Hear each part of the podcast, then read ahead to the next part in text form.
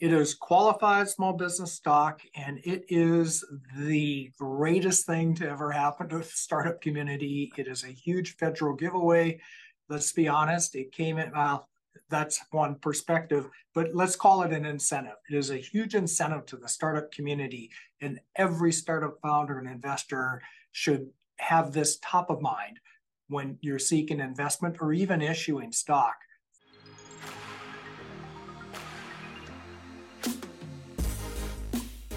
Hello and welcome to Fireside with VC. I'm back with my old friend and legendary lawyer Roger Royse. He's with Haynes Boone, as you can see from his cool T-shirt. When I first met him, he was practically wearing a tie. These guys weren't all born cool. We just get more and more casual as we go along. But this is part of our legal series of talking to a real lawyer who does nothing but this stuff. And today I want to talk about the Qualified Small Business Stock Exemption, QSBS. If you don't know what it is, and you're a VC, angel investor, LP, or founder or advisor to startups, you really should know this. So that's what we're trying to do.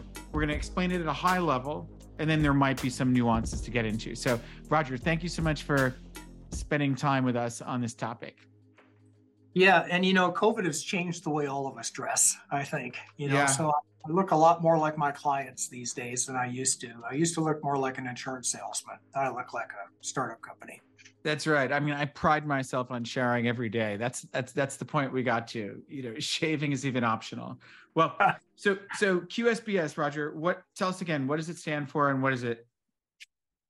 It is qualified small business stock, and it is the greatest thing to ever happen to the startup community. It is a huge federal giveaway let's be honest, it came in, well, that's one perspective, but let's call it an incentive. It is a huge incentive to the startup community, and every startup founder and investor should have this top of mind when you're seeking investment or even issuing stock for services or, or property when you form a company. Okay. And so what are what are the qualifying characteristics you know what it, it, the company that's raising money or the company that we are investing into what makes it qsbs qualifying? Yeah so a couple of things. Number one it has to be stock issued by a c corporation. S corporation doesn't work llc doesn't work you know we can possibly change or fix that down the road but initially, when you when the investor or a stockholder gets that stock, it is being issued to them by a C corporation. Um, the significant thing is you can't buy the stock in a secondary from a founder and get the QSBS treatment. You have to acquire it from the corporation. Secondly, that corporation has to be in a qualified business. So, so I guess that means it's probably preferred, but it doesn't necessarily have to be.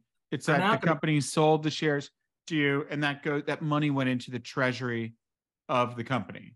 Yeah, and keep in mind what what the what Congress is trying to do here. They want the investor money to go into the company to innovate and develop and, and research. got to create jobs. You know, a lot, a lot of politicians think that they were put there to create jobs. This is like one of the most obvious things they've ever done to create jobs, right? Incentivize yeah. investors to invest. Sure, and the startup engine is a great job creator. So this has to go into the company for stock, and it can be from the founder. And it doesn't even have to be cash, it could be services or property. It can't be other stock, though. So we have to be a little careful about that. Second thing is that issuing corporation has to be what we call a qualified small business, which is almost anything other than professional services. I could not incorporate my law business and issue stock and get this benefit that's not the qualified small business. But I don't think I've ever had a startup company fail that prong. Um, it has to be an active trader business. Again, clearly it is. Uh, the business itself has to be worth less than $50 million at the time the stock is issued. That sometimes does become an issue because someone will have an option that they'll sit on too long and not exercise until the company has gone over that 50 million threshold and then but, but Roger, do I, I, I thought that that it's 50 million uh, the balance sheet needs to be 50 million or less. So that's, the, that's right. I, I, could be dumb enough to be investing at a 400 million dollar pre-money valuation, which is the agreement of what percentage of the company do I get for this amount of dollars. But it's it's the dollar value of the financing round is immediately considered as part of the balance sheet. So if the company's Sure. raising 10, that you know, we just got to show that it's got under worth 40 million of smokestacks. And Yeah, and for a lot of software companies, you know, goodwill is the, the scariest thing probably. On are we under 50? Yeah, right. So, so the, it, it's, it's a tax basis. So it's cash plus adjusted basis of property held by the corporation. So you are correct about that. But nevertheless, it's, some- I have a lot of companies that go over that fifty million Yeah. on their tax balance. Oh yeah, it, there's you know we've followed on to companies that we would never try or you know worry about QSBS. It's just property tech companies with OpTech, OpTech, Yeah. PropTech, like the operating company and the property company that owns that stuff, and even lines of credit. You know, you don't bother. But but back to a law firm wouldn't qualify. The company needs to be somewhat of a product company, which is like 99% of what VCs invest in. But it, it, it could like a law firm a law firm set up as a C corp would not qualify, whereas a a, a, a legal a legal tech company trying to automate stuff and selling to law firms that would qualify. That's right. That's right. Exactly. Okay. I mean, I mean, not many law firms go out and get venture financing, so I'm not too worried about that one. Uh, But and, uh, and and and the other moving part, of course, is how long you hold the stock. This is not for day traders. That's right. That's right. We have to have a five-year holding period in order to get this benefit. Now, if the stock is sold within that five years, the proceeds can be, and the gain can be rolled over into other QSBS stock. But if you want to actually exit for cash and get the benefit of this, uh, it's got to be a five-year holding period.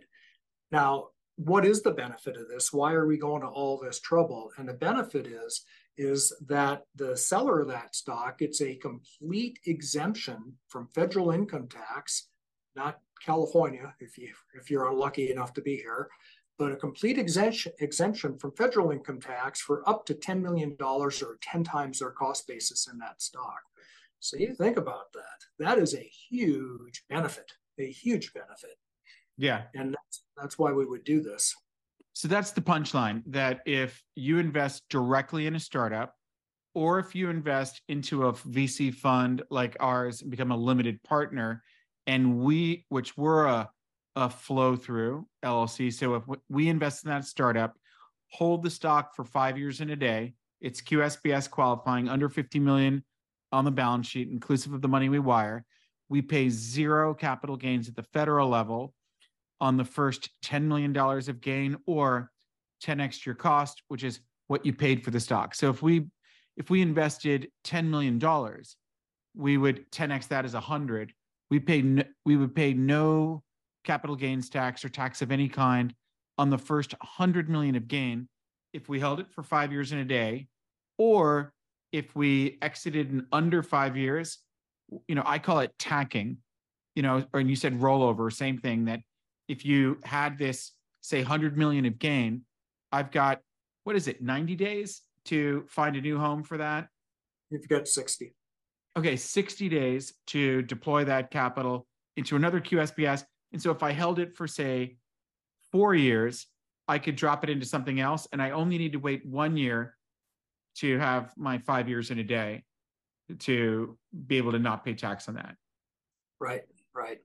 Okay. Now you said something else is interesting. And, you know, I moved, no secret, from Silicon Valley to Austin, Texas. And one of my motivations was uh, to not pay state tax on QSBS. My understanding is that California is the only state that says, and it's probably unconstitutional, but I don't want to be roommates with Wesley Snipes and, you know, have any arguments with with the tax people. So, but there's New Jersey. So New Jersey, I understand, says this makes sense for job creation. And if you tack and roll over and you're creating more jobs in a new company, you deserve it, but only if the jobs are in New Jersey. So I think New Jersey says if if like you got to have more than half the company truly working out of the Garden State to get the QSBS. I don't know. Do you know any different than that? You know, California used to have that rule. Uh, you had to have 80% of your business in California in order to get the benefit. And you're right, there was a constitutional issue. We had all sorts of litigation. Uh, and to make a long story short, where we ended up with is is our legislature just simply repealing the whole rule. So in California, you pay tax whether you're doing business here or not, and yeah. I agree there are constitutional issues with that. It was a long, tortured history. It's kind of like that. You know, Congress gave us this rule, and the franchise tax board tried to take it away, and eventually the legislature did. So that just is what it is. I mean, if you're going to do business in California, you know, you're, you know, you're going to pay tax here. That's just a hard lesson that everybody just accepts. So I look at this as a federal rule and then a federal exemption, possibly a state, depending on where you happen to be sitting. Yeah, but you know, and, and, maybe the hikes are worth it, and I miss California, but you know, I get back pretty frequently. But are we have more LPs from the state of California than any other single state in our fund, and I still make sure they all understand this because not paying the federal tax is still a huge win for, you know, a California resident LP or investing directly in these startups. Um, so there's another topic I think it's worth bringing up is a key thing is you got to start the clock ticking and survive five years, you know, whether you tacked or just stayed with that one company. And yeah. the truth is, your power law investments as a venture capitalist that return the whole fund or return the whole fund and then some typically take five years and a day. So we're mm-hmm. not, you know, we're not the day traders I wish we were. However, if we invested on a convertible note, what would Roger Royse say about when does the clock start ticking if I wire money to the startup on January 1st of this year and I signed a keep it simple convertible note? Yeah, th- this is complicated stuff. And th- this is one where you really do need the advice of, of counsel uh, because the rules are are counterintuitive and um, not something that you would expect. So there's a rule that says that you can that you so typical here's the general the general rule is is your clock starts ticking once you have stock. Now we got uh, the clock for capital gains period purposes and the clock for QSBS. And believe it or not, they can be different. And QSBS is a very tough rule. And the approach I always take is that if you're trying to get QSBS, you really have to have stock. Now, having said that, um, there are a lot of safes out there that have language in them that say, look, even though, and we all know what a safe is, right? A simple agreement for future equity. It's I give you the money now and you give me the stock later. Typically, these things are for tax purposes what we call a prepaid forward contract meaning you don't have you don't own that stock until that safe turns into stock. Now you'll notice out in the ether there are floating around online documents, safes that have a clause in them that say we intend that this be treated for stock for federal all federal income tax purposes. And the reason they say that is they're going directly to this point. They want to start your clock ticking because how does a safe usually work? You hang in there until you get a financing and then it converts to stock and then you have well, or actually they, they do 10 more safes right? Yeah. I mean, it's not it's not a given. That's like saying in the next round will be the series a. Yeah, i hope so. i hope so. Good point. Good point. And you could have a safe at exit. Well now what? You got all capital gains plus it's short-term capital gains so you don't even get the benefit of long-term rates unless we can shoehorn it into a definition of stock. So that's why that language is there uh, I would caution you that just because the language is there, just because we all agree it's not going to be taxable to the investor, doesn't mean that it is. The IRS might not agree. So um, I, I can't point to any definitive IRS guidance on this. And because of that, uh, a lot of people are taking what I consider to be a fairly aggressive position that their safe uh, is stock and their holding period starts on the day they get the safe. Now, some safes actually could get there. Uh, but the typical safes that I see, they don't, I don't think they do, honestly. But still, it's not free from doubt. And you know, you need to look at the facts. You need to look at the exact terms of the safe. You need to talk to a tax lawyer and and your more, more importantly, your accountant, because somebody has to sign that return, and you might take that position. My advice is why brush up against that fine line. Let's just, you know, just convert that safe to stock as quickly as you can. Yeah. Uh, because I don't honestly, I, you know, the IRS, you know, has just been empowered with additional funding to go out, you know, look for new money, look right. for new tax revenues. I kind of think this is going to be low hanging fruit. And Yeah. so I would be really worried. I mean, it, it, we're only a little more than five years into these things existing. The the the pre-money safes and the post-money safes are more recent. Um, so we have we don't have a lot of precedents. I think you know you. I think you've heard me say this that you know I don't want to end up roommates with Wesley Snipes not paying my tax, and I also don't want to get caught with any kind of clawback. You know, like I exited and didn't pay my uh, federal capital gains or whatever. So Yeah. you know, I think that I personally think there's reason to believe that a safe starts the clock ticking on the day you wired money. But um, I might keep that money in Microsoft stock stock as you know marketable securities I can liquidate in the event that I'm facing a clawback, you know, on it. Um, convertible notes, I think, you know, you you you wire money as debt that will convert triggered by a bona fide financing that's well defined. And in today's culture, these companies often are getting bad advice and do more notes, and then they start doing safes, and you're not converting. I, like I've been in deals for well more than five years that have never converted. You know, and there's actually an interest rate that'll surprise that founder on liquidation. I've even called him and said, you know, we've got a six percent interest rate on what we invested many many years ago. Um, you know, unless this is a total blockbuster exit, you're going to notice that and maybe you should convert everybody into actual stock. But I think the convertible note, I would think it's a really tough argument to say the clock starts ticking in advance of the loan converting into stock. Yeah, I think so too. Uh, keep in mind, and this is where, you know, there's a real vagary here in the law because there's authority out there that the holding period of a note taxed to the holding period of the stock that the note converts into for capital gains purposes. But nobody, I, I don't think anyone believes we can get there um, for QSBS purposes. Um, Yeah. Some people think you could get there for QSBS purposes with a safe just because of the nature of the safe. There's no interest, you know, there's no fixed repayment. Right. There's no there's no maturity date repayment, like you said. Yeah. But but I don't want to be the guy that tells you to do that without taking a very hard look at the terms of your safe and making sure you understand the risk because that, Yeah. That's why I say don't spend that money. Um, if you just keep it somewhere that you know that you can you can liquidate it. And what about from the perspective of founder? You know, you know, how do founders benefit from QSBS? Well, the founder, well, a couple ways. I mean, the most obvious way is the founder can qualify for QSBS treatment themselves. So provided that that stock is issued uh, by the corporation at original issuance and we meet all the other requirements. You know, where founders get in trouble on this is there's just so many secondaries these days. And a secondary can really adversely affect uh, the ability of, of even other people to get QSBS treatment.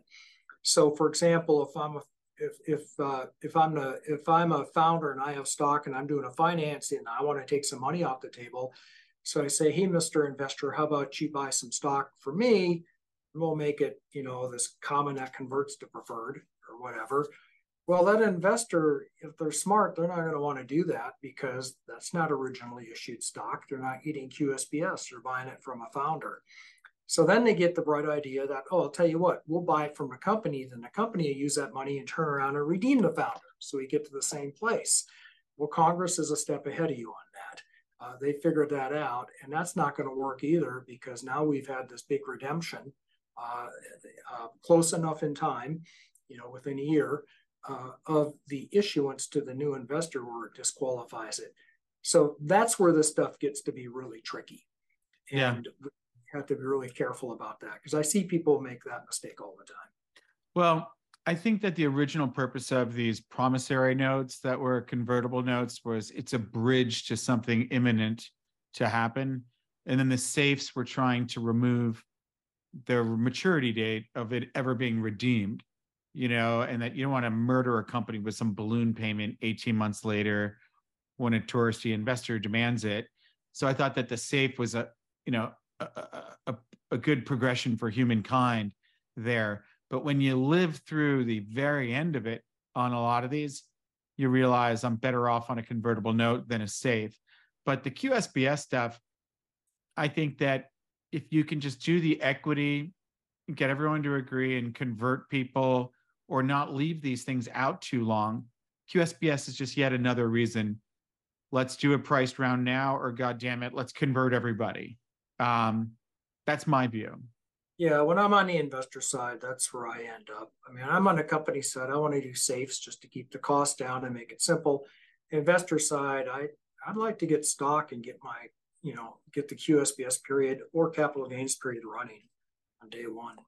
Well, you're a good lawyer not to be billing out while you're sleeping, Roger. So that's that's that's good to know you're founder friendly when you're representing the founder. Well, listen, I think that's a wrap. Is there anything else we should we should know about qualified small business stock today? No, I think we've hit the high points. Um, you know, thanks for giving me the opportunity. Uh, it's it's interesting. This benefit has stuck around, and it's made it since Bill Clinton years, and it's still there. And I think it's going to be there forever. You know, it's just it seems to be immune from tax reform efforts, and the politicians don't even attack it anymore. Well, I think it's the, the easiest way to trace. We're doing something to create jobs and the kind of jobs that we want. So, mm-hmm. you know, why would you stymie that? And you got your payroll tax. We're all going to pay tax at some point. Um, I just think it's a great thing to accelerate innovation. And the more investors know about it, uh, even listening to this, the more that we're going to get the result we want, which is, right. you know, fund, you know, fund more of these jobs. Okay, my friend. Thanks again. We'll talk to you soon. Okay, Bye thank you. Now.